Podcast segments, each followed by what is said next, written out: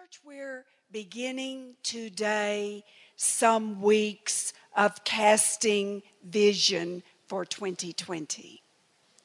We're getting ready for increase in 2020.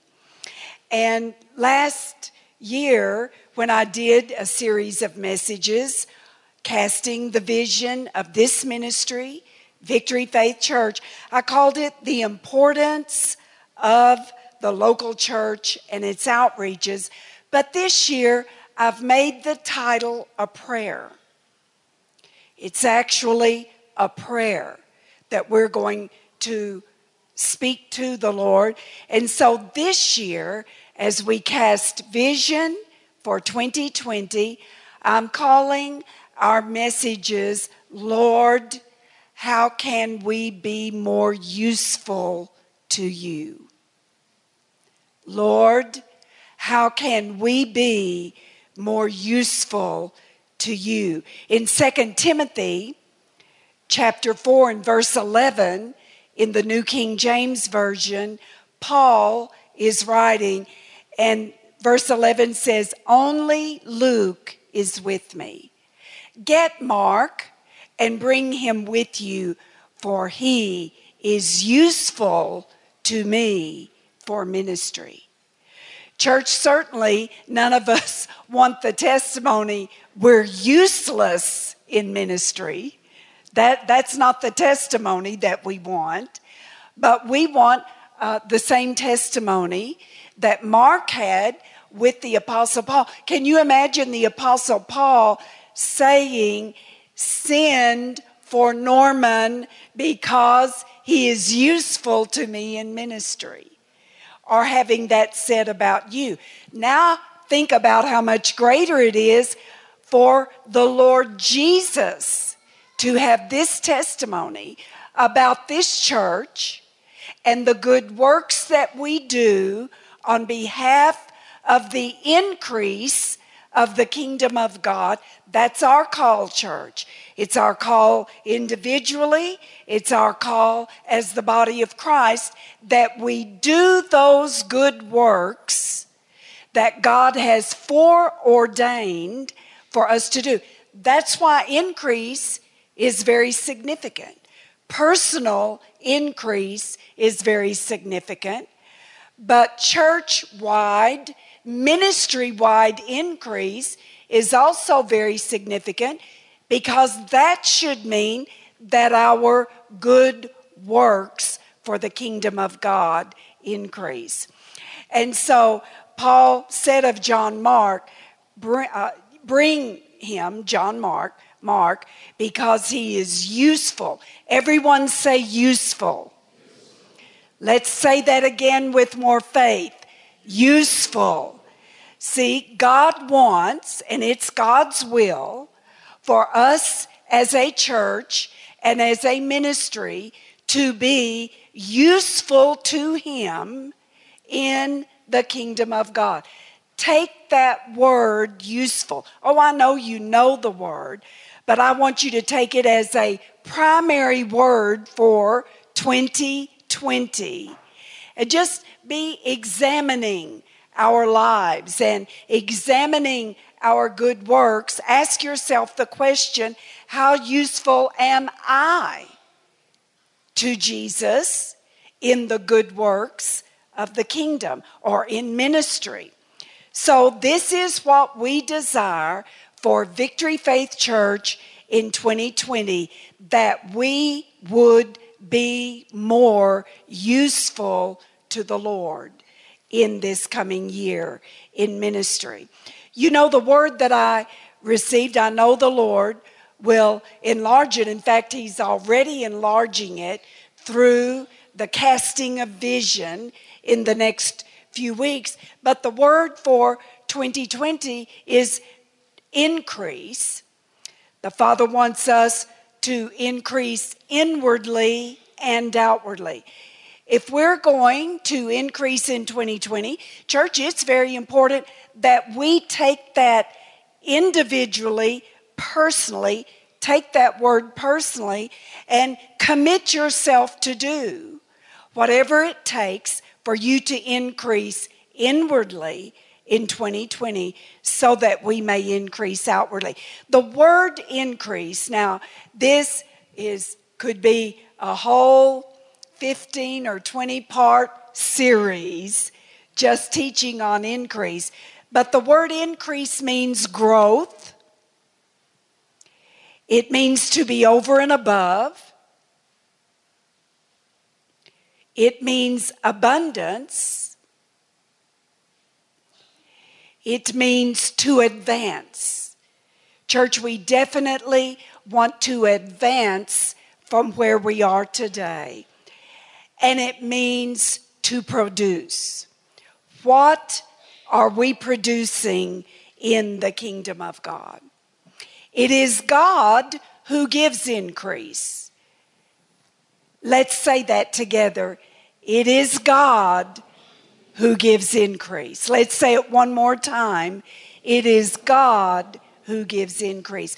1 Corinthians 3 7 in the New King James says, So then neither he who plants is anything, nor he who waters, but God who gives the increase. It is God who gives the increase. I also read it in the Passion Translation, and it's wonderful. This means the one who plants is not anybody special, nor the one who waters, for God is the one who brings the supernatural growth. So that's a wonderful definition of increase. Supernatural growth. And that means inwardly as an individual as well as outwardly in the good works of the kingdom of God. Now, there's something about increase that needs to be understood. It's not, it's not uh, automatic. It will take faith, it will take obedience, it will take commitment. But here's something very important about increase increase will take vision from God. It takes vision from God to increase. So I want you to take very seriously the messages that are going to be brought forth in the next several weeks. Vision. Now, how do we receive vision? Well, fundamentally, vision comes through revelation of God's Word. Vision comes through revelation of God's Word. Because we have to trust in God's Word before any heavenly vision is fulfilled. So, if we're going to increase as a congregation, that means it's very important for us to understand we need a vision for increase. How do we get a vision for increase? It will take receiving God's word into our heart because God works through his word. Habakkuk 2 and verses 1 through 4 are very significant when we're believing God for vision because, well, the whole book of Habakkuk is wonderful, but there are some significant steps here. Habakkuk 2 1 through 4 in the Amplified. I will stand at my guard post and station myself on the tower, and I will keep watch to see what he the Father will say to me, and what answer I will give as his spokesman when I'm reproved or instructed. Then the Lord answered me and said, Write the vision and engrave it plainly on clay tablets, so that the one who reads it will run. For the vision is yet for the appointed future time it hurries toward the goal of fulfillment. It will not fail. Even though it delays, wait patiently for it because it will certainly come. It will not delay. So it's very important that we write the vision. It's very, very important that we understand that we receive vision in the present but it always guides us toward the future. And that that's not to say that uh, the vision will be fulfilled shortly. Very often, there are elements of vision that are years in fulfilling. Now, verse 4 is very important. Look at the proud one. His soul is not right within him. But the righteous will live by his faith in the true God. Church, this is very important, and it's being spoken about vision. That a proud person may think they're capable of, of accomplishing uh, a vision for God. But the truth of the matter is, the righteous are used to fulfill the vision of God, the will of God, because of faith in God. So, for a vision to be fulfilled, it will take the exercise of faith, hearing the word, receiving the word in our hearts, putting the word in our mouth in prayer, in petition, in supplication, in, in declaration, and so forth. It will take the word of God for vision to be fulfilled. Vision is the bridge between the present and the future. If we're going into the future, into the increase God has for us, vision is the bridge between the present and the future. Without vision, the Bible tells us we will perish and we will not experience God's will for our lives. How many of you want God's will to be fulfilled? And just wave your hand at me. Well, it will take vision from God for His will to be fulfilled in your life. Proverbs 29 and verse 18 in the uh, Passion Translation says, When there is no clear prophetic vision, people quickly wander astray. But when you follow the revelation of the word, heaven's bliss fills your soul. What a dynamic scripture that is. For prophetic vision to be fulfilled, we're told clearly in this scripture it will take revelation of the word. It will take revelation of the word. For a vision to be fulfilled, church, it will also require sacrifice. It will require sacrifice. In other words, we're going to have to lay down our lives for vision to be fulfilled. Fulfilling vision is the purpose of sacrifice. Why do we make sacrifices?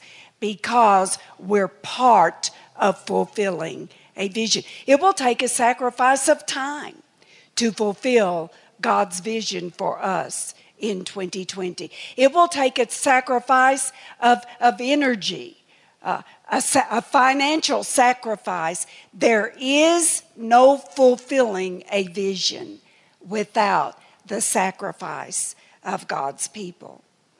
Let me say this about vision this is a key to identifying a vision from God.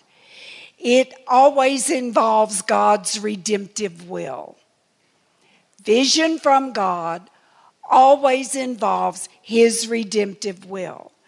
His purpose for us and, and the good works He instructs us to do is so that His redemptive plans for our lives can be fulfilled, both personally, as a church, God has redemptive plans for us, and then as a nation, God has redemptive plans for Kenya. So, a vision from God will always involve His redemptive plans. What is redemption? Just a reminder, we've been taught on this. But redemption is number one, the price Jesus paid to uh, buy us back, so to speak, to redeem us out of the kingdom of darkness and translate us into the kingdom of God's dear Son. But number two, church, redemption means to be restored to the will of God. It's not enough to be born again. That's uh, a great part of God's plan of redemption. But also, a very great part of God's plan of redemption is to restore us to His will, His original intent and purpose for our lives. So, we are redeemed, we're being redeemed, and we will ultimately be redeemed. But we're living in the part of telling others the good news of the gospel of Jesus Christ so that they may experience redemption. And we're also living the, in the part of being redeemed, God working righteousness into our lives. Redemption is God's promise to the believer that we're saved from the penalty of sin when we're born again. Now that we're born again, we're being saved from the power of sin by the work of the Holy Spirit. And then in the future, church, we will even be saved from the very presence of sin. We will live our future in the eternal realm of glory. But when we're saved from the penalty and the power of sin, church, we're saved unto God's blessing. So it's not just being saved out of, but what are we saved into? We're saved into the blessing of God.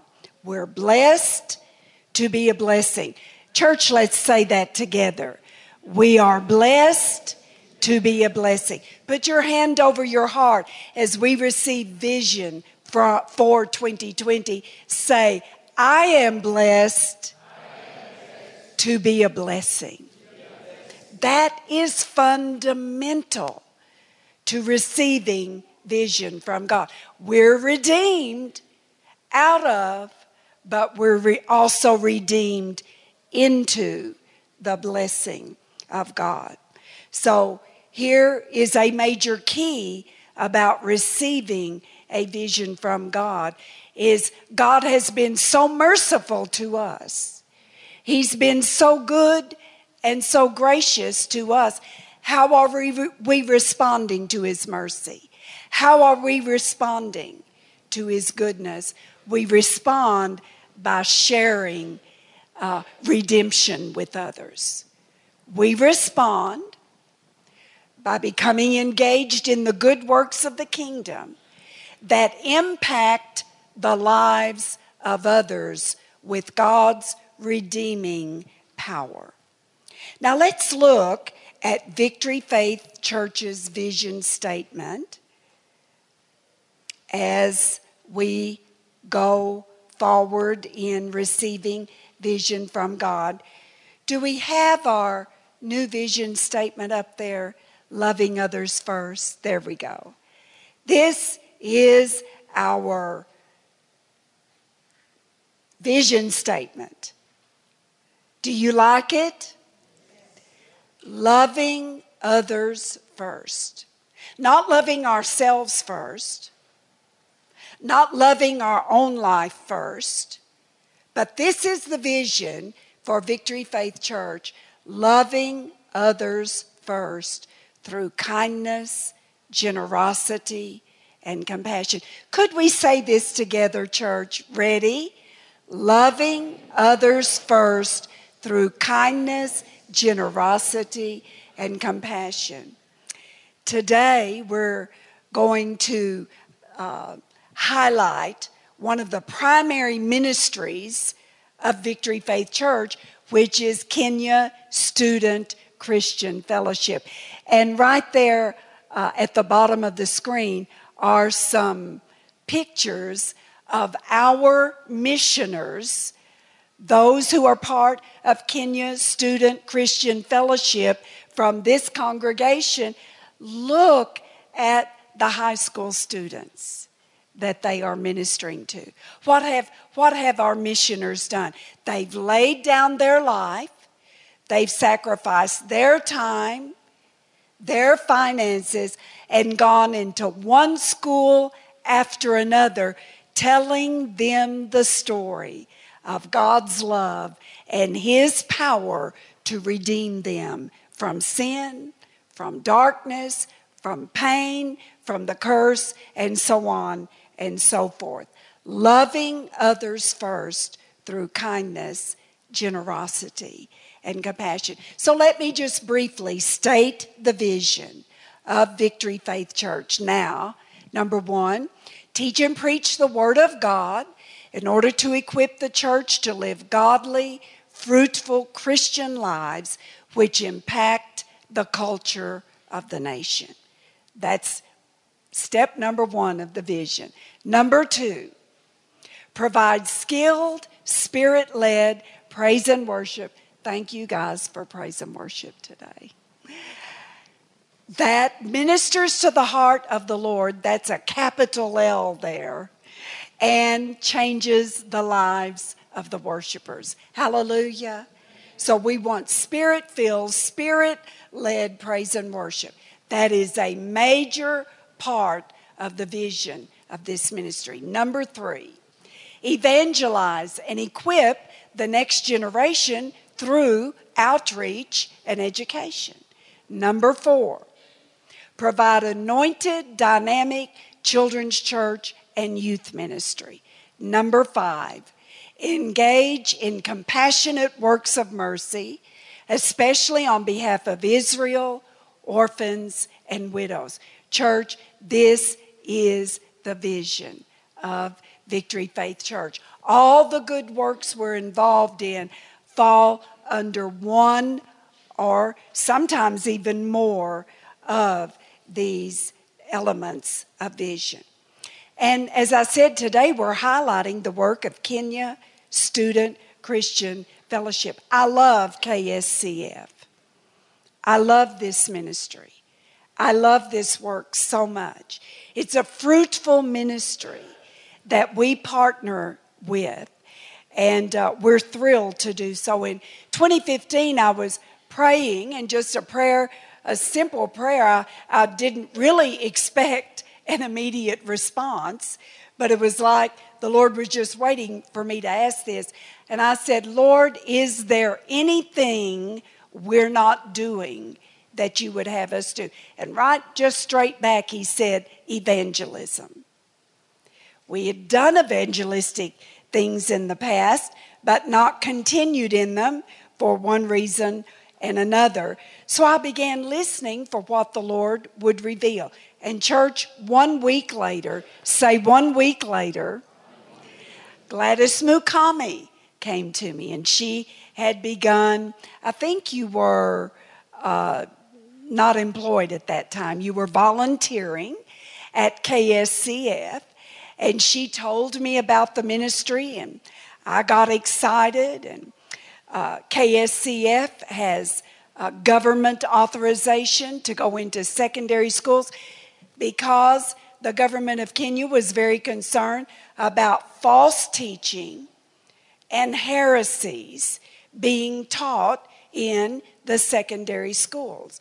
So I really respect the action that the government took to allow approved schools to go into the secondary schools of Kenya and um, teach the Word of God, lead students to Christ. And I think that the outreach of KSCF is so impactful. I've read these statistics a number of times. Every once in a while, I check up on their latest findings. But statistically, 82% of high school students who graduate from high school never receive Jesus Christ as their Savior. If you leave high school and you are not born again before you leave high school, 82% will never be born again. That touches me deeply. And so we, we've been trained and uh, we have made KSCF one of the primary ministries of this church. And we want to do more in 2020 than we've ever done before. And I feel to say this is a very urgent ministry. I believe we should receive this vision of going into high schools and teaching the gospel, preaching the gospel, discipling and mentoring our high school students because every year we've got thousands who graduate from high school and they've never received Jesus Christ as their Savior. And, church, they, 82% statistically, it says, statistics say, they will go out into eternity without Jesus Christ as their Savior and their Lord. And we can do something about that. Church, I want you to receive that. We can do something about that. In fact, let me make it more imperative. We must do something about that. And let me say this we must do more than we've ever done in the past. May I hear an amen. Receive this part of our vision with a great sense of urgency. I was reading John 4 and verse 35 in a number of translations, but I quite love the way the Passion Translation put this. As the crowds emerged from the village, Jesus said to his disciples, Why would you say? Now, I, I, can just. I can just imagine he did not, he was speaking very passionately.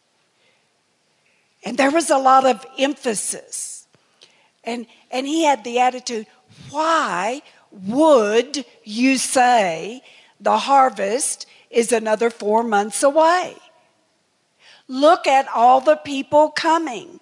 Now is harvest time, for their hearts are like vast fields of ripened grain, ready for a spiritual harvest.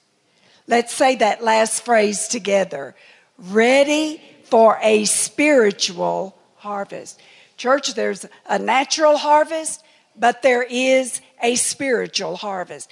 And there's a great spiritual harvest to be reaped in the year 2020. And we, as Victory Faith Church, want to be in the harvest fields reaping souls for the kingdom of God. This is urgent business. Would you say an amen, church? This is urgent business. And now, church, I want to ask each one of you to stand, please. And would you help me give Mr. Joseph Odingo, the General Secretary of KSCF, a warm Victory Faith welcome, Mr. Odingo.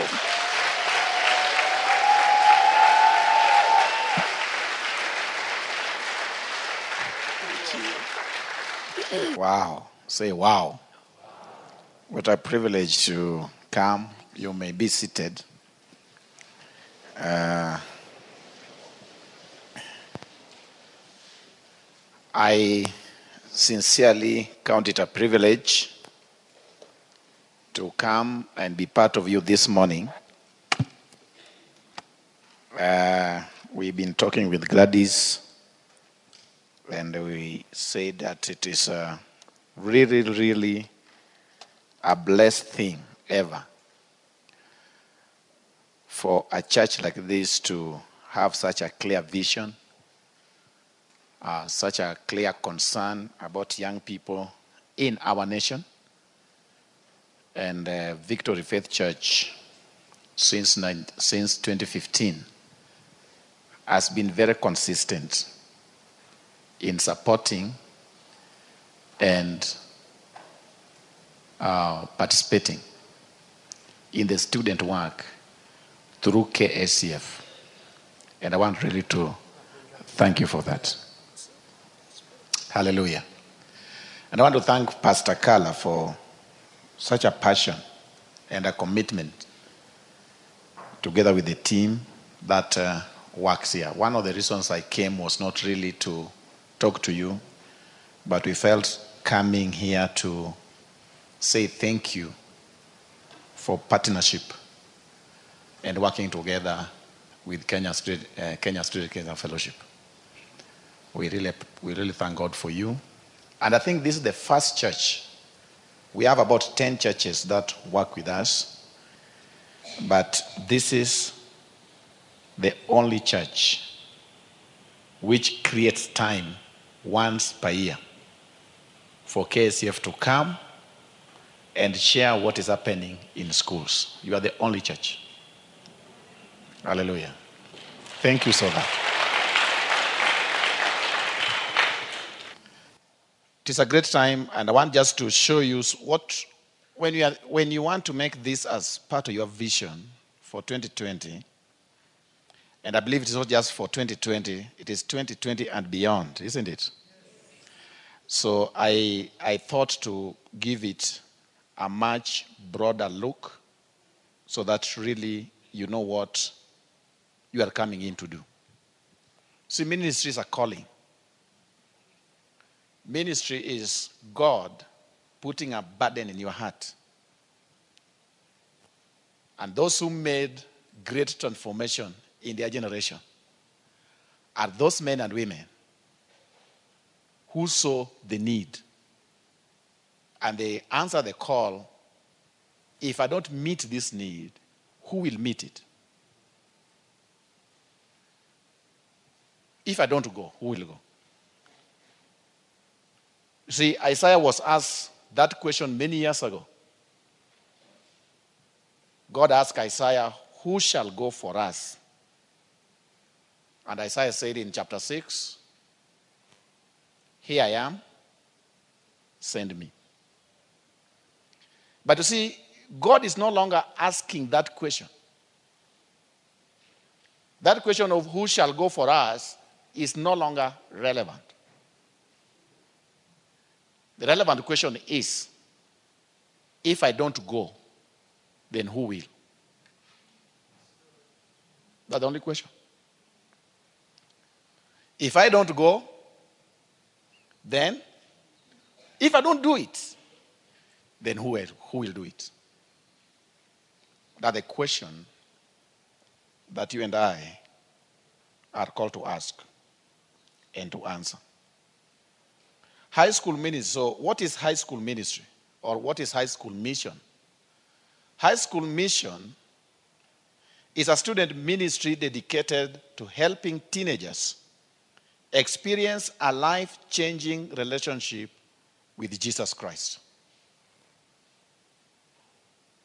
It is going out there to help them experience a life changing relationship with the Lord Jesus Christ. Focus is building students to be able to carry out ministry among their peers. So, the overall goal in high school work is to invest your life in the student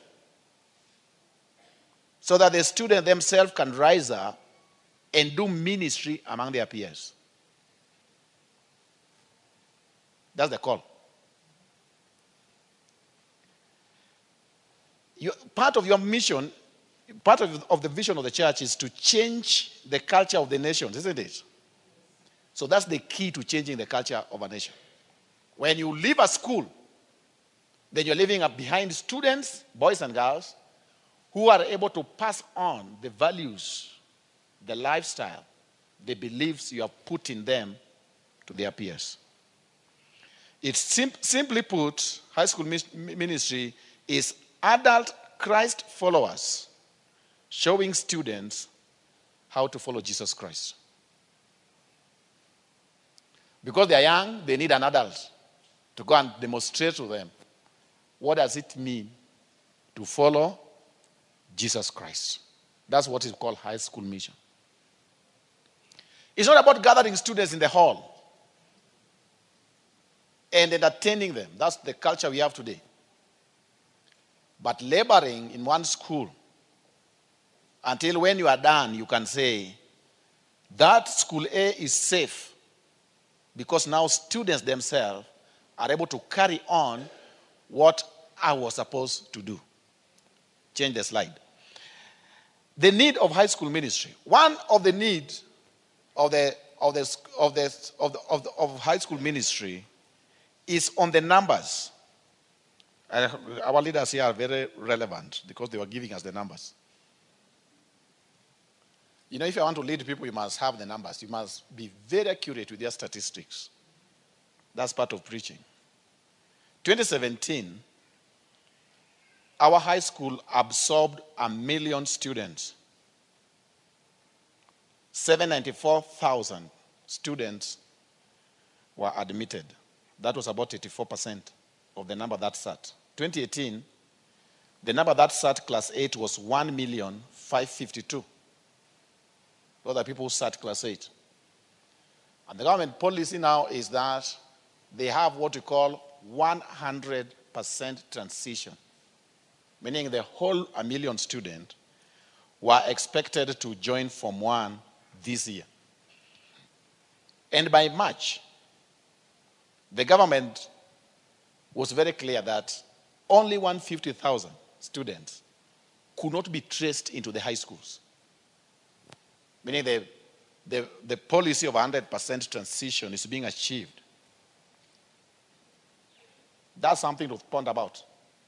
Meaning our high schools are receiving so many students. And if you don't lay a clear structure in the school environment to capture them preach to them and transform them, convert them into Christianity, the impact is that so many of them will leave high school without ever coming to know the Lord Jesus Christ. As we are today, if you go to any school in Kenya and you ask how many students are born again, these are students who know the faith they can defend the faith and they can share their faith with their fellow peers. If you go to any school in Kenya, the number cannot go beyond 10%. So think about this. This year, by the end of this year, high schools shall have released 660,000 students from four leavers. At the end of November, 27th, 660,000 high schoolers will be passed on into the world. Only 10% of them are born again. That's 66,000. Then here in Kenya, we are wondering why Al Shabaab is taking over. We are wondering why corruption is taking root. We are wondering why immorality is increasing. We are wondering why there's a lot of divorce and other social impact in our lives. This happens because we are carefully losing our generation at the school level.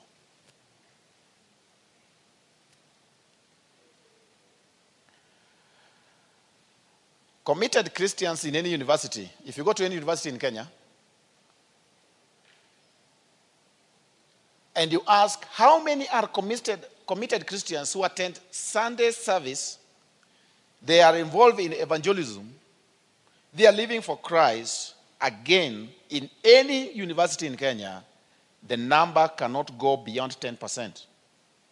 See, sometimes back I was preaching in Egerton University.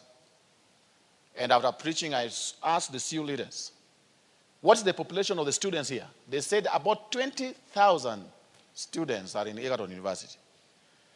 Then they, they asked them, What is the number committed? They said about 2,000. So go to any university. Meaning, if you're going to change universities with the gospel of Jesus Christ, it is no longer possible to preach at the university level. If you want to change universities, you do it at the school level. If you're going to change the culture of our nation, then you must look at that. But look at the forces. If you look at the forces that seek to destroy students, these people are working every minute and they put all their resources to this end. Look at 10 over 10. It's a program in our television. Then look at how many companies are financing 10 over 10. Look at how many much millions they put into that program.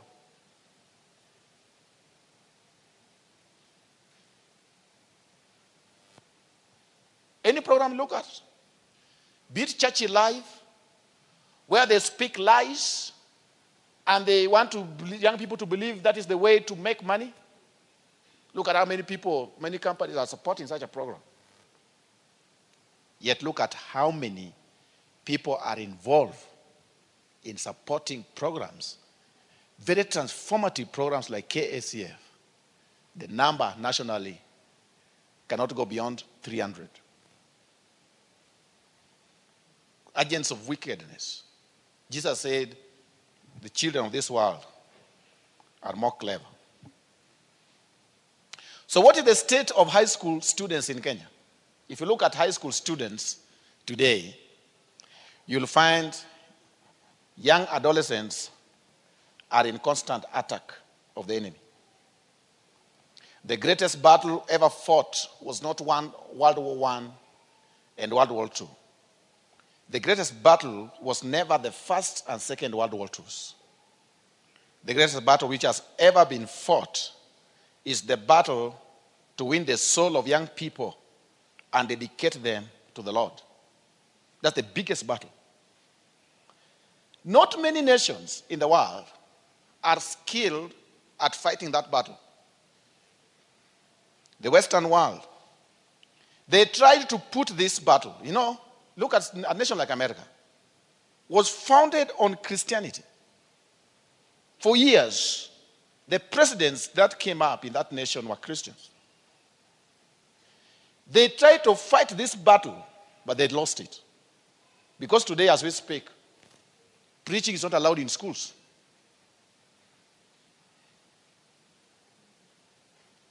The only thing they fight to remove from their schools, from their young people, is not Satanism, it's Christianity. That's what they fight. So, not many nations are skilled at winning this battle. The battle that will ensure that young people grow up dedicated, committed to the Lord, is not an easy battle to fight. Many people, they try, they lose it. We are as vulnerable as any other country if we don't rise and fulfill the call. We are vulnerable. The enemy of our lives is not concerned with the 70, with the 50, with the 60 year olds. The enemy of your soul is concerned with the children before they are born.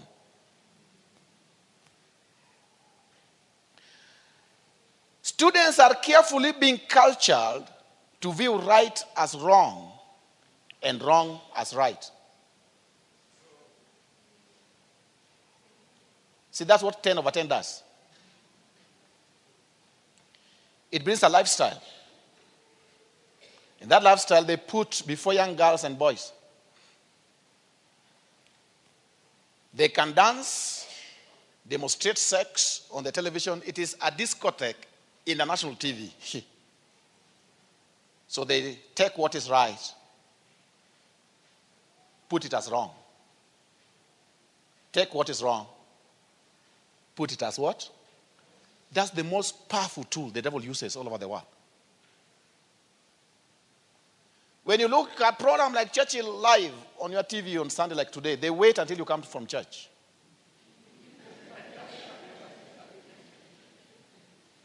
This man come before you to make fun. They call it laugh industry. So what he says, which causes people to laugh, if you take it and measure it with the truth, it is a big lie. What he has said is not only a lie, it is an impossibility. Because the enemy uses such avenues to reposition the mind of the child. So, our schools, if you go to our schools, you have young boys and girls trying to ridicule other tribes. They try to make fun because they are copying a culture which has been brought to them. And that culture is satanic, is deceitful, very destructive.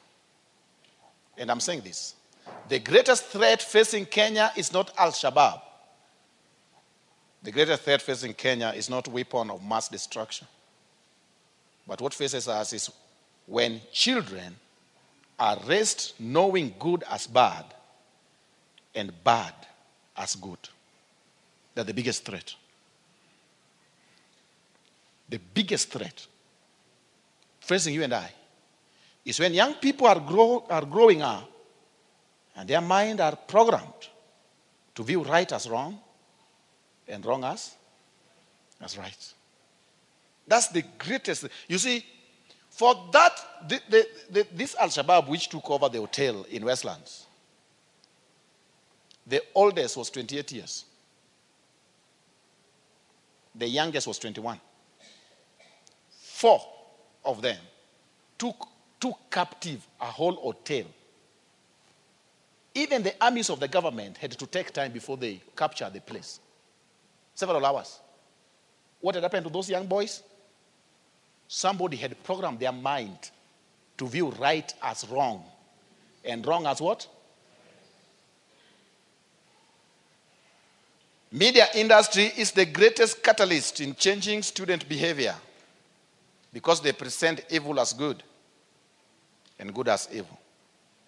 And the, the result, that's why you see teenage pregnancy.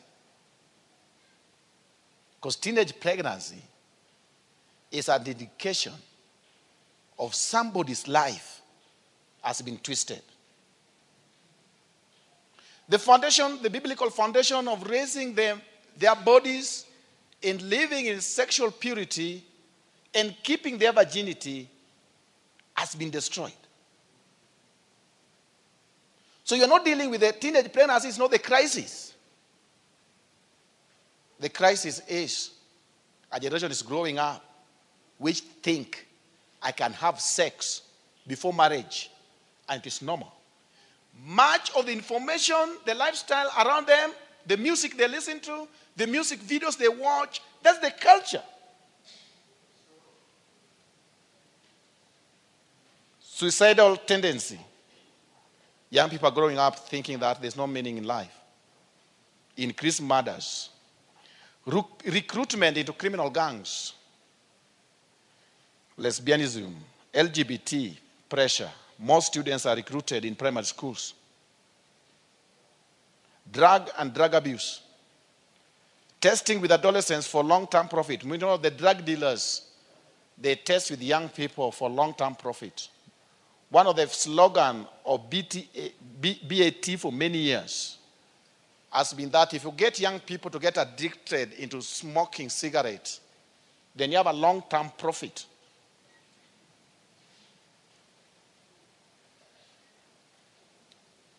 You have a long term profit.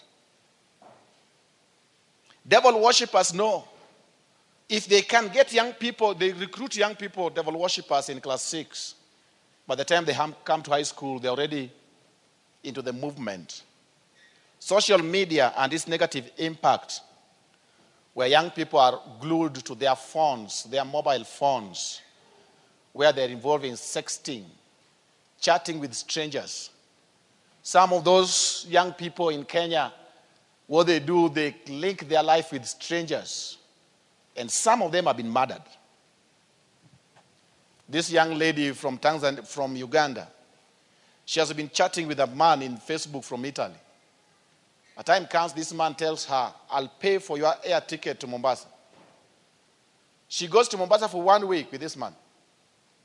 When she came back, she lived in Nairobi with her sister for three days.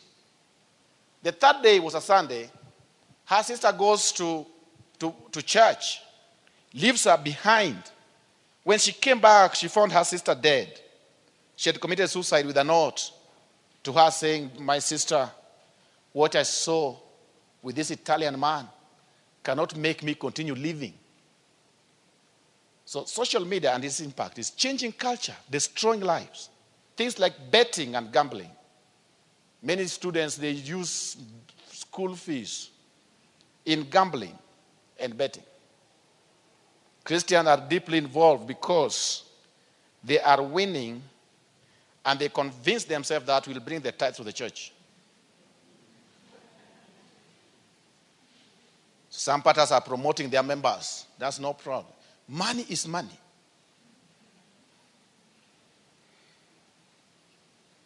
Music and videos are tools used all over the world to convert the student from obeying the parent, from obeying God, to fulfill the appetite of the producers. The sinful world know the power of music. That they can give young people a certain kind of song. If you look at that music, they preach wickedness and sin. They do not only talk sin in those music, they demonstrate it before the students. So you find young girls and young boys growing up copying the lifestyle of the artist. They copy the artistic lifestyle. So some churches, instead of preaching the gospel to those young boys and girls, they give them the music of the world. And they convince themselves, comfort themselves, they say that we want to bring them to the church. You use satanic song to bring them to the church, you will continue using that song to keep them in the church. Same sex agenda, where they train young people that you are born a homosexual, you are born a lesbian. Lady Gaga sing a song, Born This Way. In that song, she blames God and says, It is your God who created me a lesbian. The music video is full of her bizarre actions. Many young girls are making this woman to be their role model.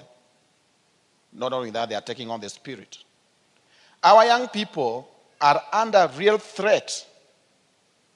Yet, high school ministry is not number one priority to most Kenyan Christians. That's not number one priority.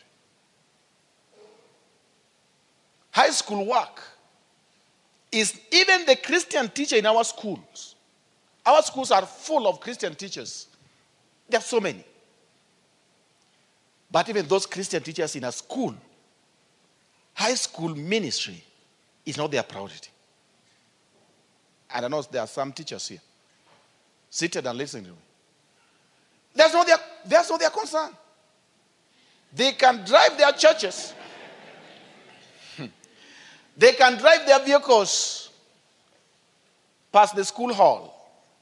A vehicle passes there past the school hall, and the students are in the school, are in the school hall in the, on a Sunday, and he or she does not stop to find out what's going on in the hall. Don't stop to find out who's preaching to the boys and girls. Doesn't find out, do, do they even have a preacher? The only, the only struggle you hear in that hall is as some young girl struggling with the students. Shh, shh, keep quiet. Keep quiet. Shh, sit down. Shh. The Christian is coming to church. See, remember the story of the good Samaritan? The Levite and the priest, they passed the dead man. Where were they going? Where were they going? You can guess.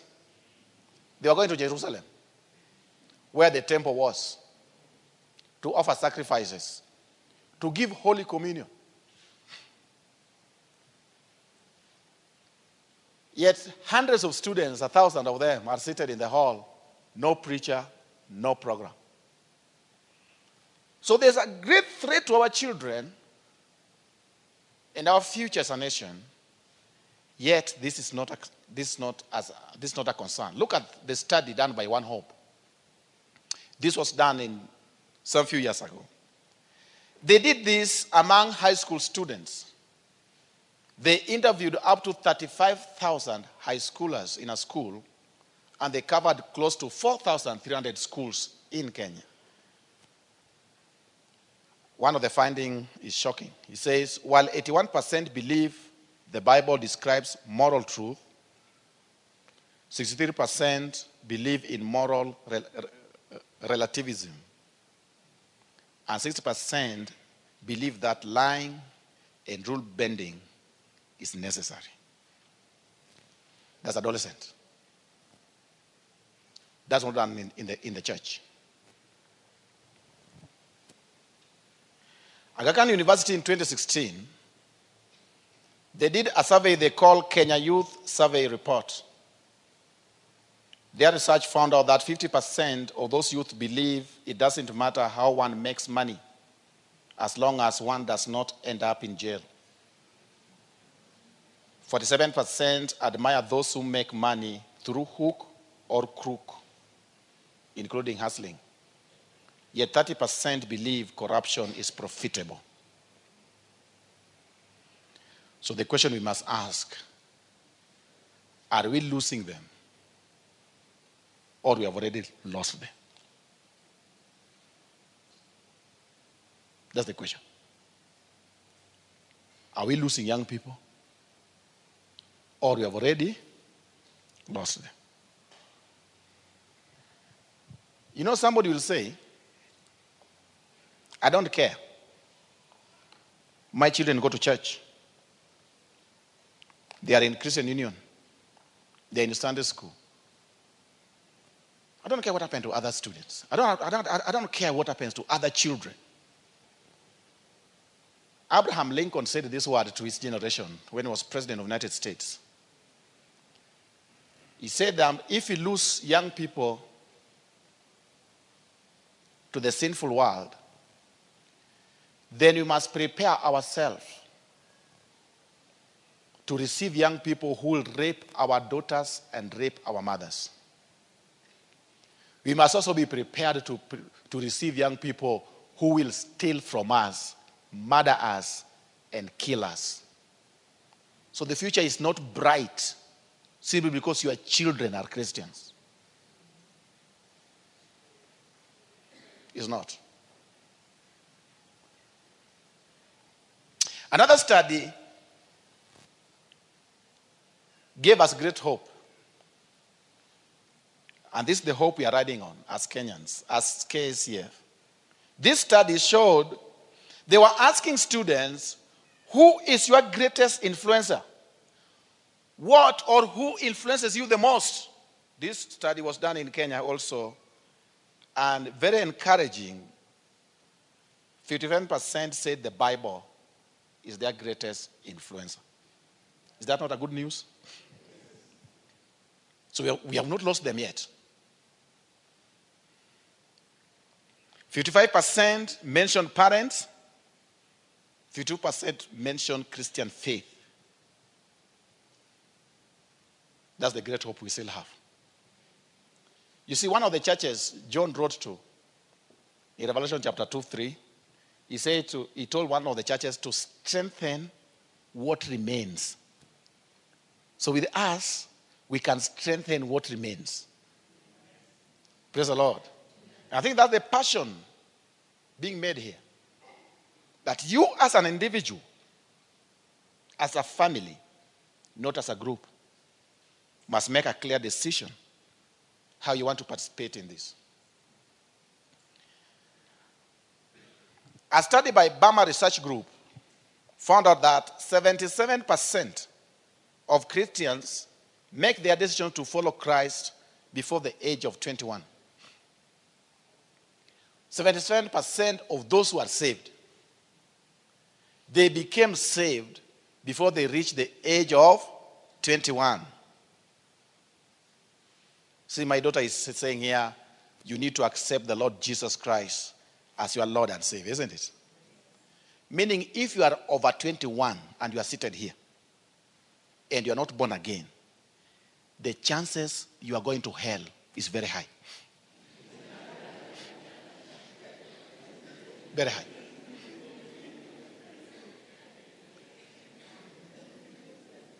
The possibility. I'm not saying you are going to hell. I'm only saying the percentage of you making it to heaven is smaller than you making it to hell. The percentages cannot be equal. If you're ready to, you are over 21. You know, you can come to church because you want to come to church. The fact you are coming to church doesn't mean you are saved, isn't it? You can come to church for years. You can even be a leader in the church. You can be leading the choir. But you have never, your life has never come into contact with the living Savior. The chances, if you are 21 and above here, the chances you are going to hell is very high.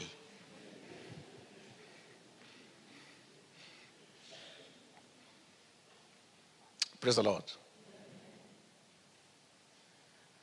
One of the university, we did a study in the university, we found out that 70% of saved students in the university gave their lives to Jesus Christ while in high school. The danger a student faces when they leave high school without giving their life to the living Savior is that they might live like that forever. That's the danger. The danger is that they cannot even imagine they cannot comfort themselves and say, I'm going to give my life to Jesus when I go to university. Because university, some of, some of those high schools are here. Listen carefully. University are compounds with no gates. There are no rules. The school where you are, there's a rule. Sunday service is a rule. And you could be going to a Sunday service in your school because it is a school rule. University, there's no school rule. You design your life. So if you fail to make that decision in high school, the chances is very high you may not make it again. It therefore means if you want to change a nation, change the students when they're in school. If you want the churches to grow and increase, if you want churches to grow and increase in Kenya, spend little on the adult, spend more on the children. Meaning, as a church, there must be a clear program, a clear budget. We say that this one is going to high school. What you are doing here. Most churches don't do that. So they are thinking that they will build big buildings see big. There are big buildings in Kenya. they are big buildings. Put a lot of money in that. And you know one thing? One thing is few years from now, those big buildings will be empty. They'll be empty. Those big buildings will be turned into a museum. You know, uh, sometimes back I went to US and I visited five states I went to five states. So my host is a Kenyan. One day he was showing me a big church. And he was telling me that this church used to have a thousand people. So we went to pray there one Wednesday evening. And the pastor was telling me that they have only 25 members. 25 members. Why? Because you cannot get it right until you get it right when they are young. You can't.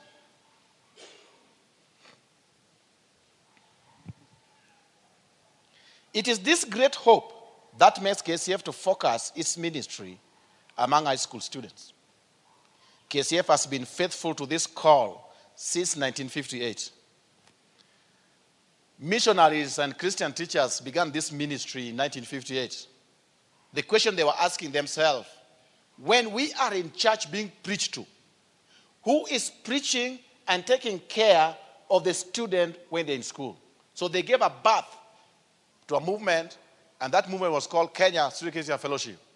For the last 60 years, we have been faithful to this task. We have never changed our vision. We have never changed anything. Any person who come on board, they build on that vision of taking programs in schools that will change and transform life. This has made us to have presence in 4,000 schools. Total number of high schools in Kenya is 9,300 high schools. We are in 4,000. That's 49% of the total number of schools in Kenya. Meaning a whooping 51% are not reached. We have presence in 218 sub counties out of the 290 sub counties we have in Kenya. And we have spread in 45 counties. We have expanded to hardship areas like Moyale. This year, I was in Moyale, girls, and they, our team there had put up a camp. Put up a camp, you know? If you are praying for God to use you, one of the prayer you need to make is God to take you to Moyale.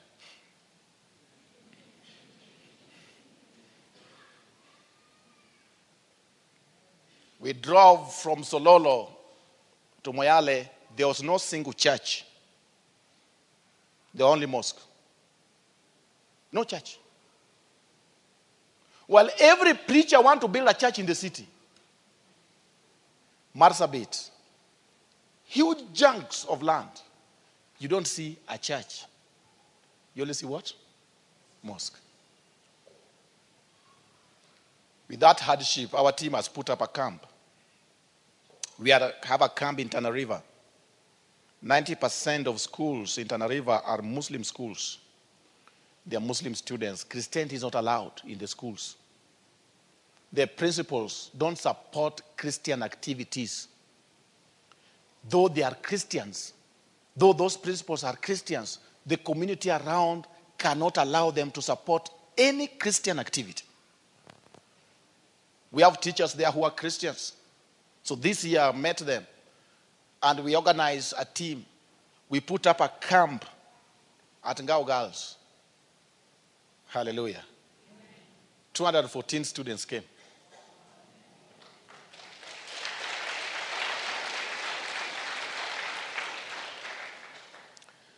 That ministry was to equip those boys and girls so that they can reach their community for Jesus. For those students in Moyale, in Tana River, to come to a national event, a camp, we have to sponsor them.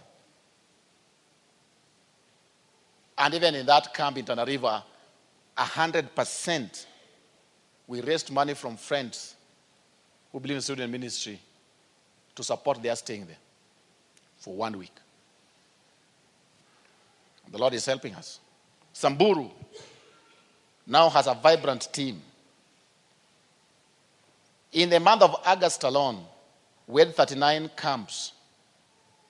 And we already lined up 15 in the month of December, November, December. Our national convention has grown so huge. We cannot contain students in one convention. We are now divided them into four. Like last this year, we had four national conventions going on. Next year, the same. And every convention had close to 2,000 students and associates. We took them through program of training and equipping with the hope that when these students leave our hand from these conventions, they'll go back to their schools and begin to make impact among their peers. We have started what we are calling peer to peer ministry in our schools. Discipleship, which you are doing here, is part of that. But peer to peer, we are looking at how do you make a student become a disciple. Number one step. Get a student saved. How do you make him a disciple? A disciple. Then how do you make this student who is a disciple make other students become disciples? How do you make a student become a leader? Then how do you make this student who, be, who, is, who has already become a leader make other students become leaders? How do you make a student become know how to study the Bible? See, if you go to any school in Kenya, Muslims sit in CRE classes and they defeat the Christian students in the CRE. Muslim students are doing CRE and they are defeating Christian students. Because what they tell us, the Muslim students, we know our book very well. The Quran we know. We don't need, we, we don't need effort to, to learn it more. What you don't know is the Bible. So they study the Bible to learn how they can defend themselves against the teaching of the Bible.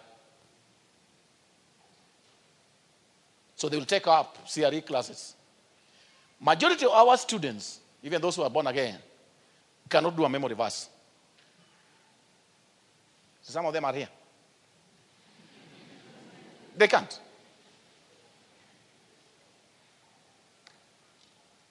You have Muslim students in, in our schools reciting the Bible.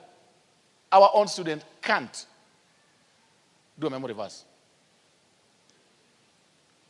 They fear Muslim students more than anything else in those schools. So, what we are saying in KCF, we are coming up with a program called Peer to Peer. That peer to peer is focusing, training students on how to study the Bible and how they can train other students to study the Bible. How does a student translate what he knows and make other students practice and influence them? And we're coming up with what we call peer to peer ministry.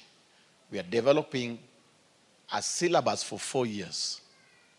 And that's one of the areas you can invest in. If you know how to develop training materials, big opportunity we have here. Can invest your life in that. We also involve in equipping and training high school ministers like you. You have been training you all along. We train teachers and professionals and churches on high school ministry. We partner with churches. A total of 12 churches are supporting KCF work in Kenya. And this church is part of that. With our uh, partnership with Christian University, we are now in partnership with KEMU. We want to work with Daystar to help us develop training materials to be used in high schools. Uh, schools visitation and training of prefects and CU leaders. These are things we do apart from organizing national convention. 98% of KCF workers are volunteers. They are not on payroll. When you talk about 39 camps organized nationally, they were not supported by anybody. This a majority of them, this 98%, about 90% of them are Christian teachers. They give beyond their means. They labor to do this. And Kenya is only the country in the world. Kenya is the only country in the world with a body like KCF in charge of high school ministry. You need to know this. There's no country. There's no country in the world with a body like KCF. None. With such grassroots support, with such grassroots leadership, with such grassroots mobilization. And you know one? One thing? This is the biggest treasure this nation has. The biggest. Every church, every church in Kenya, every Christian in Kenya need to carefully think how to invest in KCF. I'm not saying that because I'm a general secretary. You know, I was not just born and I found myself general secretary. I started by joining a team. I'm an accountant. Once a week, I would go to the head office to volunteer my professional skills to the office because our office could not afford to pay a professional accountant. So I did that for them for years. I did, I organized conventions for the fellowship. And how did it, they did? It started one day when I was praying to God to show me where He wanted me to serve Him. In the staff room, a young a man by the name Paul Kimani was already serving God in Kisumu with KCF. He sh- just shared with me what they were doing in Kisumu. And I said, That's what I want to do. That's what I want to do. And for 20 years now, that's what I've been doing.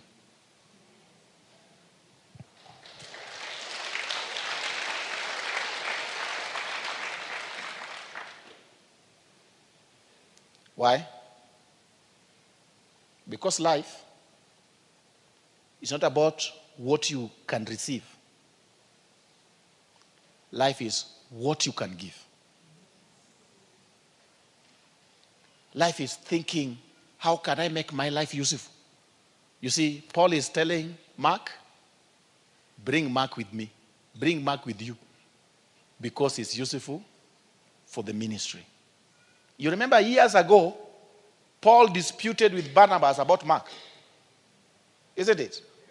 Years later, Paul says, Bring him because it's useful for, for the ministry. And you see, this is the call of Christianity. The question you must be asking every day How can I be useful for the ministry? How can I be useful for the kingdom of God? And for you to be useful is not praying every day, praying to receive. You see, we are training ourselves wrongly. Every day we go to prayer, the kind of prayer you are praying, God bless me. God bless my business. God bless my job. Bless my wife. Bless my children. Bless, bless me. Me. I. Myself. Everything about that. There's no missionary who came to Kenya and prayed that prayer. 2013, Kenya celebrated 50th year anniversary. Do you remember that? 2013. When you celebrated 20, 50th year, Jubilee year, what did you see? When they were celebrating this, something came into my mind. And I say, 50 years ago, what the church in Kenya became was as a result of the investment of the missionary. Ludwig Krapf came to preach in, in Mombasa, and that's how A- Anglican Church began. Peter Cameron Scott left his country in Britain to come and start the Africa Inland Church. What the church was 50 years at the time of the celebrated, celebrated 50 year was 100% investment of the missionary. But think about this. What the church will become 50 years, when Kenyans will be celebrating 100 years. You know, if God allows me to live 100 years, I will see it. If God allows me to live 100 years, I will see that celebration. But what I know, I will be powerless, I'll be no strength, maybe you'll be carrying me. I'll be carried, I don't know. But I'll be seeing it. If God allows me to live 100 years. But what the church will become when Kenya celebrates 100 years anniversary will be 100% investment of the Kenyan people, of you and I. There's no missionary again coming to Kenya. What the church will become 100 years from now is directly linked. Not what the children who are not born will do, no. What you and I, you and I will do, will determine what the church will become 100 years from now. That's the danger. You know, when we were born, we had hope. We were learning the stories of these missionaries who came and they labored. David Livingstone, These people came and give, gave all.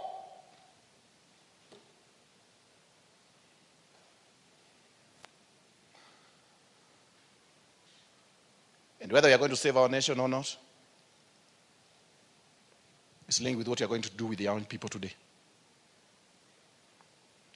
We have a small number in the head office whose salary is not even assured. The people working away of it, the guys will say, yes, we are not assured. You know, I normally tell people when I preach in church, I say, with you here, we can, you know, we can twist you to give. If I know I'm going to sleep without food, I just come and say, today, God is speaking in my heart.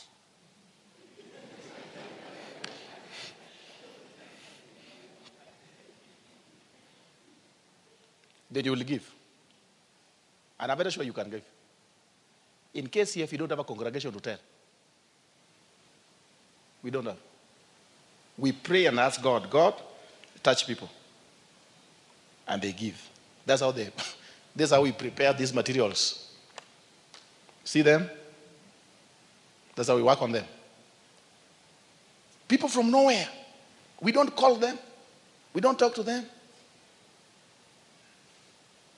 There are people like Pastor Carla who says the Lord put that as a burden. And the question is, will God put that as a burden in your heart?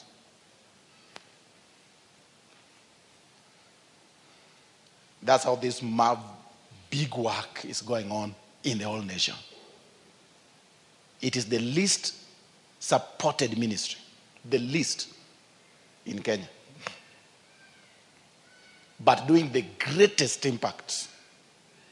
Than you know, maybe you're working. We are working for NGOs like World Vision, like Care Kenya. Those are NGOs with great funding. I don't think they can match what KCF achieved in one year. I don't think.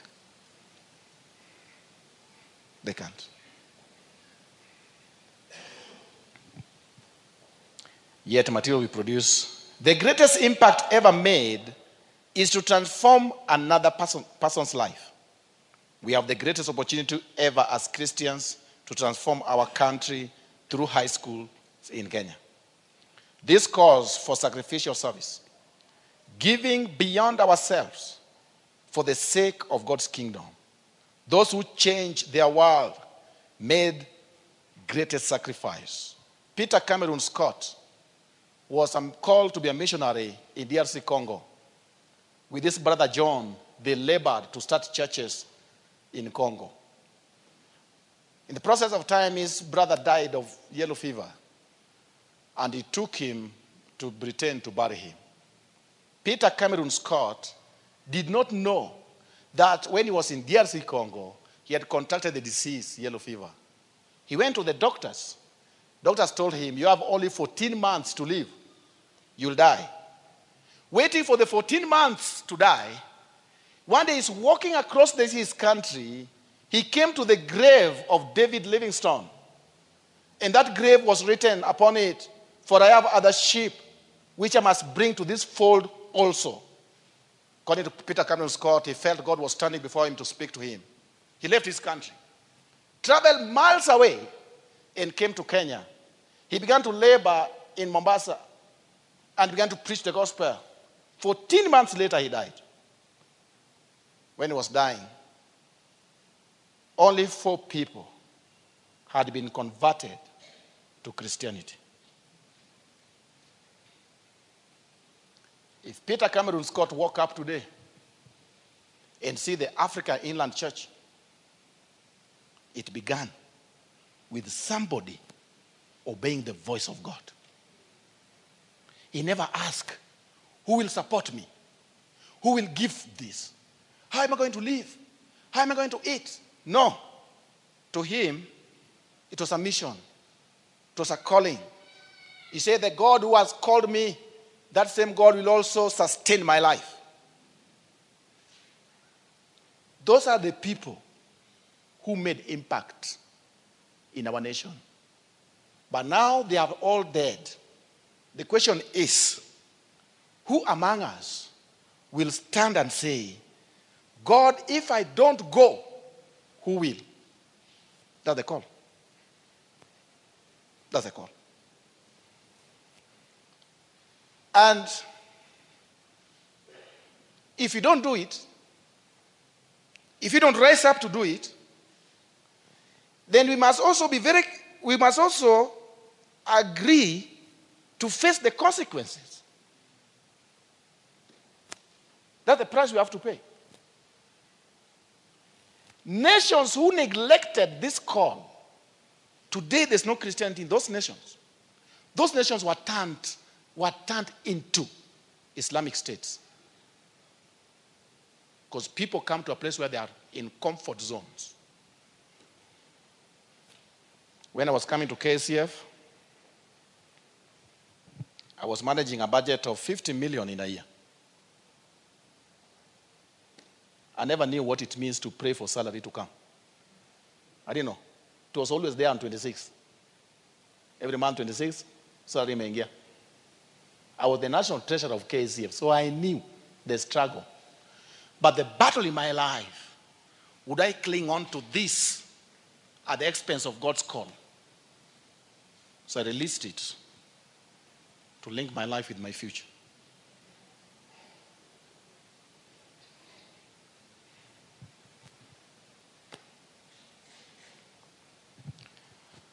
Why do you need to involve in high school ministry? I want to read because you know some of you will blame me and say, This man came and preach, talk to us without reading the Bible. These are the new preachers in town. They just talk and don't preach. So I want to read the Bible.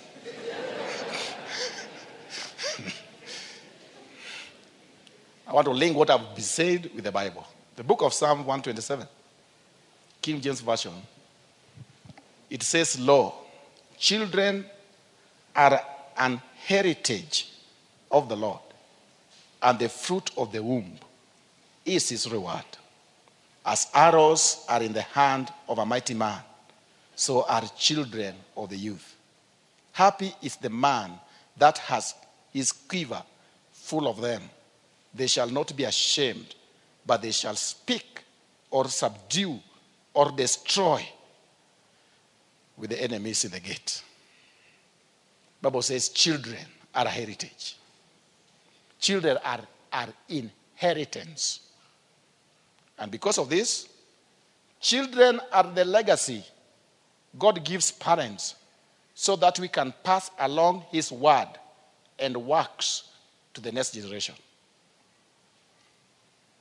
You can only pass on what you believe, your faith, your lifestyle, your morality. All that is in you, you can only empty them to a younger generation. When you do that, you are securing the future of that nation. You can only pass on what we know, what we have to the young. Whether a nation will survive its Christianity is linked to how effectively Christians are passing on their faith to their children. Children are not just bi- bi- bi- biological products, but those who are to continue on the earth our values, beliefs, and service to the true God. Do you believe in that?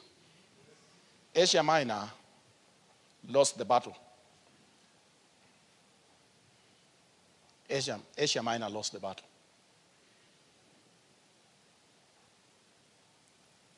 The church in Antioch was built in Asia Minor. The seven churches John writes to were in Asia Minor. Paul the Apostle was born in Tarsus in Asia Minor. Asia Minor was known as the New Jerusalem of the Gentile world. 639, the church became so strong, the government of Asia Minor declared that Christianity is the only religion. Christianity, the input Paul and the, the apostles put in the Asia Minor made Christianity to last in that country for over a thousand years. Today, Asia Minor is Turkey. 97% Islam. Children being born in Asia Minor, when they go to their libraries, they cannot link what they are reading about their history with what they are seeing. They lost the war, they lost the battle. When a nation loses the battle, what happens? Another religion takes over. That's the price of losing about war over the souls of young people. When we lose the battle of the young generation, it's not only that they are going to grow in sin, another religion will take over. And a nation which was known to be a Christian nation become a Buddhist, become a theist, become something more worse. And there are many, many nations which lost it. Why? They did not take heed of what I'm talking about this morning.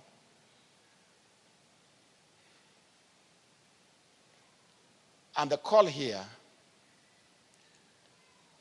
we are not looking for Sunday, Sunday service preachers. Mm. That's not what we're looking for. We're looking for men and women who will say, I will throw my life into it. You know what Esther said? Esther said, I'll do it.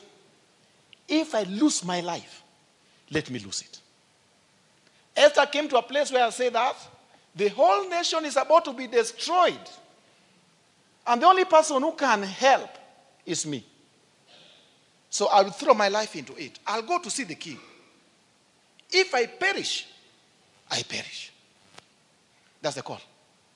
Men and women who will say, This is our future, this is our life.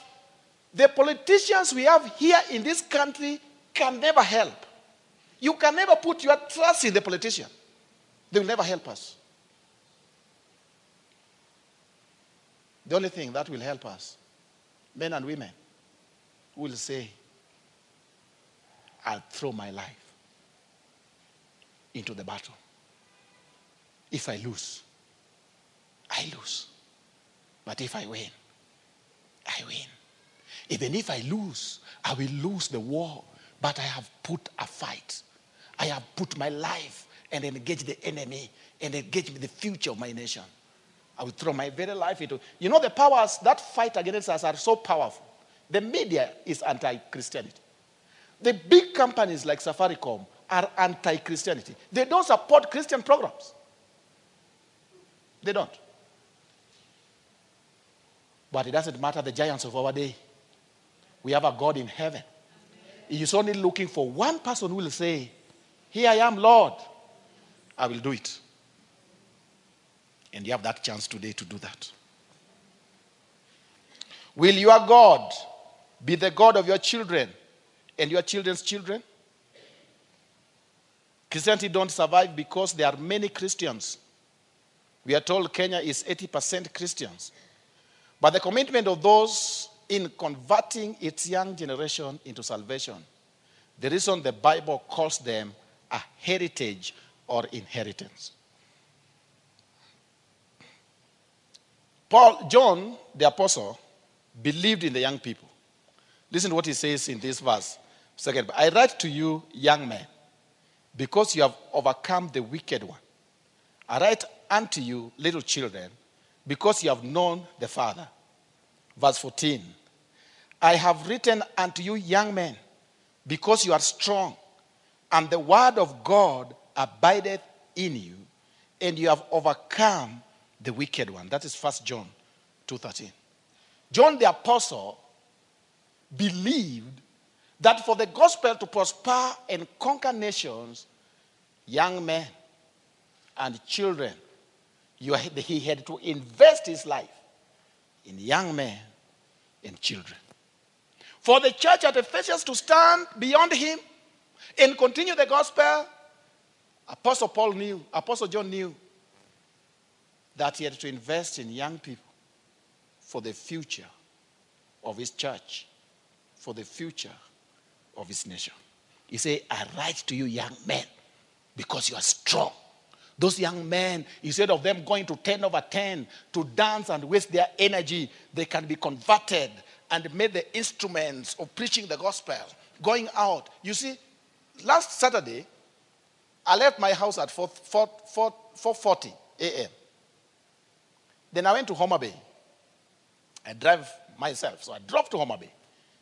And at exactly one, I left Homa Bay and I was going to Bungoma.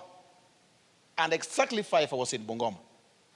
So when I was driving, driving brethren, they came, our leaders came there, they were very excited. So I was driving them, going to see a brother. And my heart was saying, God, do you mean in less than 12 hours we can achieve this much? But what came into my heart is the strength and the energy I have to drive from Nairobi to Bungoma to Homa Bay will not always be there. Will not always be there. The desire will be there, yes. But that strength and the energy will not always be there. So some of you still have the strength. You still have the energy. You still have the power. Don't start serving God when that energy is all spent. When you can have, the only thing you have is the desire. God, I wish I knew. I, I wish I did this. I started this when I was still young. No. Don't wait until that time. When you reach 70, when you reach 80, when I reach 90, the only thing you should be looking back and say, God, thank you. Because you, you me to use my prime age in serving you. Thank you, Lord. You should not go to your old age with regrets. The only thing you did was drive to church, have a nice preaching, drive home, watch television until midnight. The following day, Monday, you drive to work, eat sausages and bread, and come back to the house. Then drive again to work. That's the only business you are doing with your life. That's not how God wants you to live your life. God wants you to rise up and say one day you look at back and say, God, thank you. You know, I began serving God when I was 24 years age. Prime youth, young. I used it. I, I've used it. I've invested it in the service of the Lord. And I'm trusting God for the next 30 years. You think I'm dying? No. the next 30 years would be on the road driving, going to, going to preach to these, to these young boys and girls. Listen to me, young people who are here. You have a great future. This is two months you are at home. Do not be troublesome to your parents. You know, some of you are so, so troublesome. The prayer your parent is praying right now, God, where is a camp where I'm going to take this daughter of mine? Where's the camp? You are so troublesome. You are a headache to your parents. Live a useful life. That when you are at home, you are able to relieve your parent from the hectic of life. Be a useful young person at home. Don't just be a person who sit before the television, you open those TV like Kiss, Kiss FM, Kiss TV. That's what you are watching naked women dancing. That's what you fill your life with. You will ruin your life. Make decisions that will protect you now and protect you into the future. God has called you for greater things. And those things you must you must build your life. You must make decisions to ensure that as you are growing up, you are making those decisions that build your life to the future. You know, on, on Monday I was preaching in a church, to a youth church. They called me to speak to their youth. And I was telling those youths, when I was speaking to them, I told them, People destroy their lives not when they are 40 years, not when they are 50 years. They destroy their lives not when they are 30 years. People destroy their lives when they are teenagers. Your teenage determine what you become in life. If you look at celebrities like Mike Tyson, people got so much wealth. The wealth they got could not help them to the future because they not built a strong foundation when they were teenagers. So young people must build a strong foundation. You must build yourself on those things which are true, those things which are honest, those things that build your character, that strengthen your inner man. Young girls must grow up making decisions that, as young as I am, I'm going to make a decision to stay pure, to, to not to involve in sex. You can't do that if you're watching pornography. You can't do that if you're sexting. You can't do that if you're involving in, in, in this boy girl relationship. Many girls who did that, they lost their prime age. What they are doing today, they are living in regret. They have no testimony about their lives. That was a dose, that was a dose for the young. But for the old, I'm calling you to serve the Lord. Hallelujah. Let's pray. No, no, no. Be- before we pray, see you are very ready to pray. Now, before we pray, how do you get involved in KSCF? You can involve by vis- visiting the school. In plan forward, you have a team here already. Join that team. Number two, you can get involved by joining a team we have to help us develop materials. This is peer to peer material. We need experts. So you can say, myself, I'll give my time, my knowledge, not even money, just your time, your knowledge, your skill, your expertise in developing material like this. That's number one. Another thing. We develop Bible study guides every year. Those Bible study guides needs people to develop. You can invest your life in that.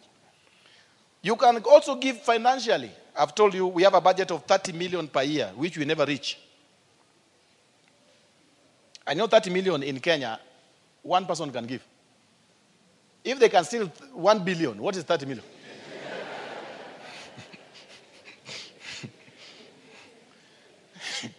One billion is being sold by one person. So one person in Kenya can comfortably give KSCF 30 million. And maybe that person is here. You can sponsor students. Every April, we have close to 500 students we support from Moyale, from Lamu, Tana River. We support those students because even their parents don't believe they should be attending Christian meetings. So we talked to friends. How many students can you support with 2,000 Kenya shillings? And with that money, we're able to bring quite a number of students. That's how we began the work in Samburu.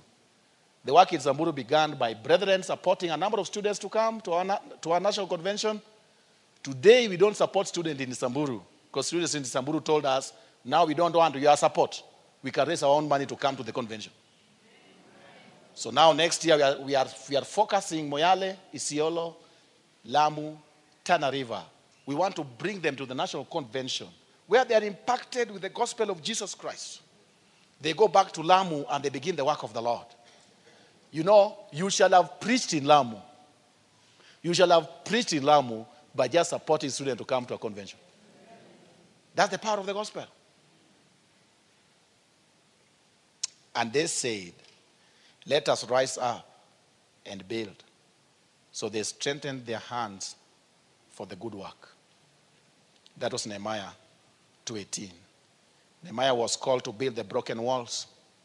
Here God is calling us to rise and build the lives of our children for the prosperity of our nation and the impact it will have in God's kingdom. Will you heed the call? Let's pray. Let's pray for a moment. Talk to God about what is God speaking in your heart. What is it you want to do? How do you want to participate in this? Will this be your agenda for 2020? And if it's going to be your agenda for 2020, then how are you going to get involved? No one will call you. No one will remind you. You will call yourself, remind yourself, and you are saying, Here I am. I want to commit to this. I want to commit to this. This must be part of my agenda from now. My, our children will be my business. I will not allow the devil to destroy my, my nation. I won't allow the devil to destroy my church. Devil will not destroy your church, he will only destroy young people to ensure that they don't come to church. We can go and rescue them. We can go when they are still in school. But that will need a man. That will need a woman to rise up and say, I'm going to be that man. I'm going to be that woman. That's what I did years ago as a young man. I say, I'm going to stand in the gap for the sake of my nation, for the sake of my people. Father, in Jesus' name, just put up your hand. If you're making any commitment, just put up your hand. I want to pray with you. If you're making any commitment to our nation, the biggest contribution we can ever make to our nation is to help our young people grow up in the knowledge of the Lord. And you're making that commitment, say, God, this is going to be my priority. If that's the decision you're making, just put up your hand. I want to commit you in the hand of the Lord. Father, in the name of Jesus, I pray for these honest hands. These are men and women whom we have been speaking their hearts. Father, thank you for showing them the need in our nation. And thank you for putting it as a burden that they are the people who can meet that need. Father, we are praying even for the 25 schools this church is reaching. That next year we come here, we will hear that this church alone could be reaching 200 schools. We commit this in the mighty hand of the Lord. That even as they raise up to serve you, I'm asking you to rise up to serve them. Rise up to meet their needs. Rise up to provide resources. Rise up to provide the means on which they are going to fulfill this vision. I pray for a coverage that you protect their children, protect their families against sicknesses and diseases, against any accident, against any means the devil may use to drain their resources. We are praying against it in the mighty name of Jesus. That my fathers they are committing their life, you are protecting their health. You are making them healthy, oh God. Any chronic disease will disappear in the name of Jesus. We are praying for a mighty and glorious healing. That these people, oh God, are going to enjoy good health and they're going to prosper in the mighty name of Jesus. Father, we thank you as we cover them with the blood of the Lamb. We pray that God, our nation is secured by the power of God. The enemy will not destroy our children. Father, we are securing this nation by the name of Jesus Christ. We are not going to go the way of Asia Minor. In the mighty name of Jesus Christ. Father, we thank you for this church. We thank you for the pastor and the leadership of the church. That my Father make this church to prosper in every way, oh God. Even as they open up to support your work. Father, you are rising up to support them. You are going rising up to provide the resources. You are rising up to raise up men and women with a commitment and dedication that will serve you, oh God. We thank you that you're going to strengthen the families which are here. You are going to strengthen the families we have here. Father, we stop every divorce in Jesus' name. We are speaking your salvation in every home. Father, we thank you that no child will be destroyed with drugs. No child will be destroyed through sexual immorality. No child will be destroyed by the worldliness of this world. You are covering every child with the blood of Jesus. My Father, you are bringing conviction and your salvation into them, oh God. We thank you, Lord Jesus. We magnify you. In Jesus' name we pray and believe. Amen.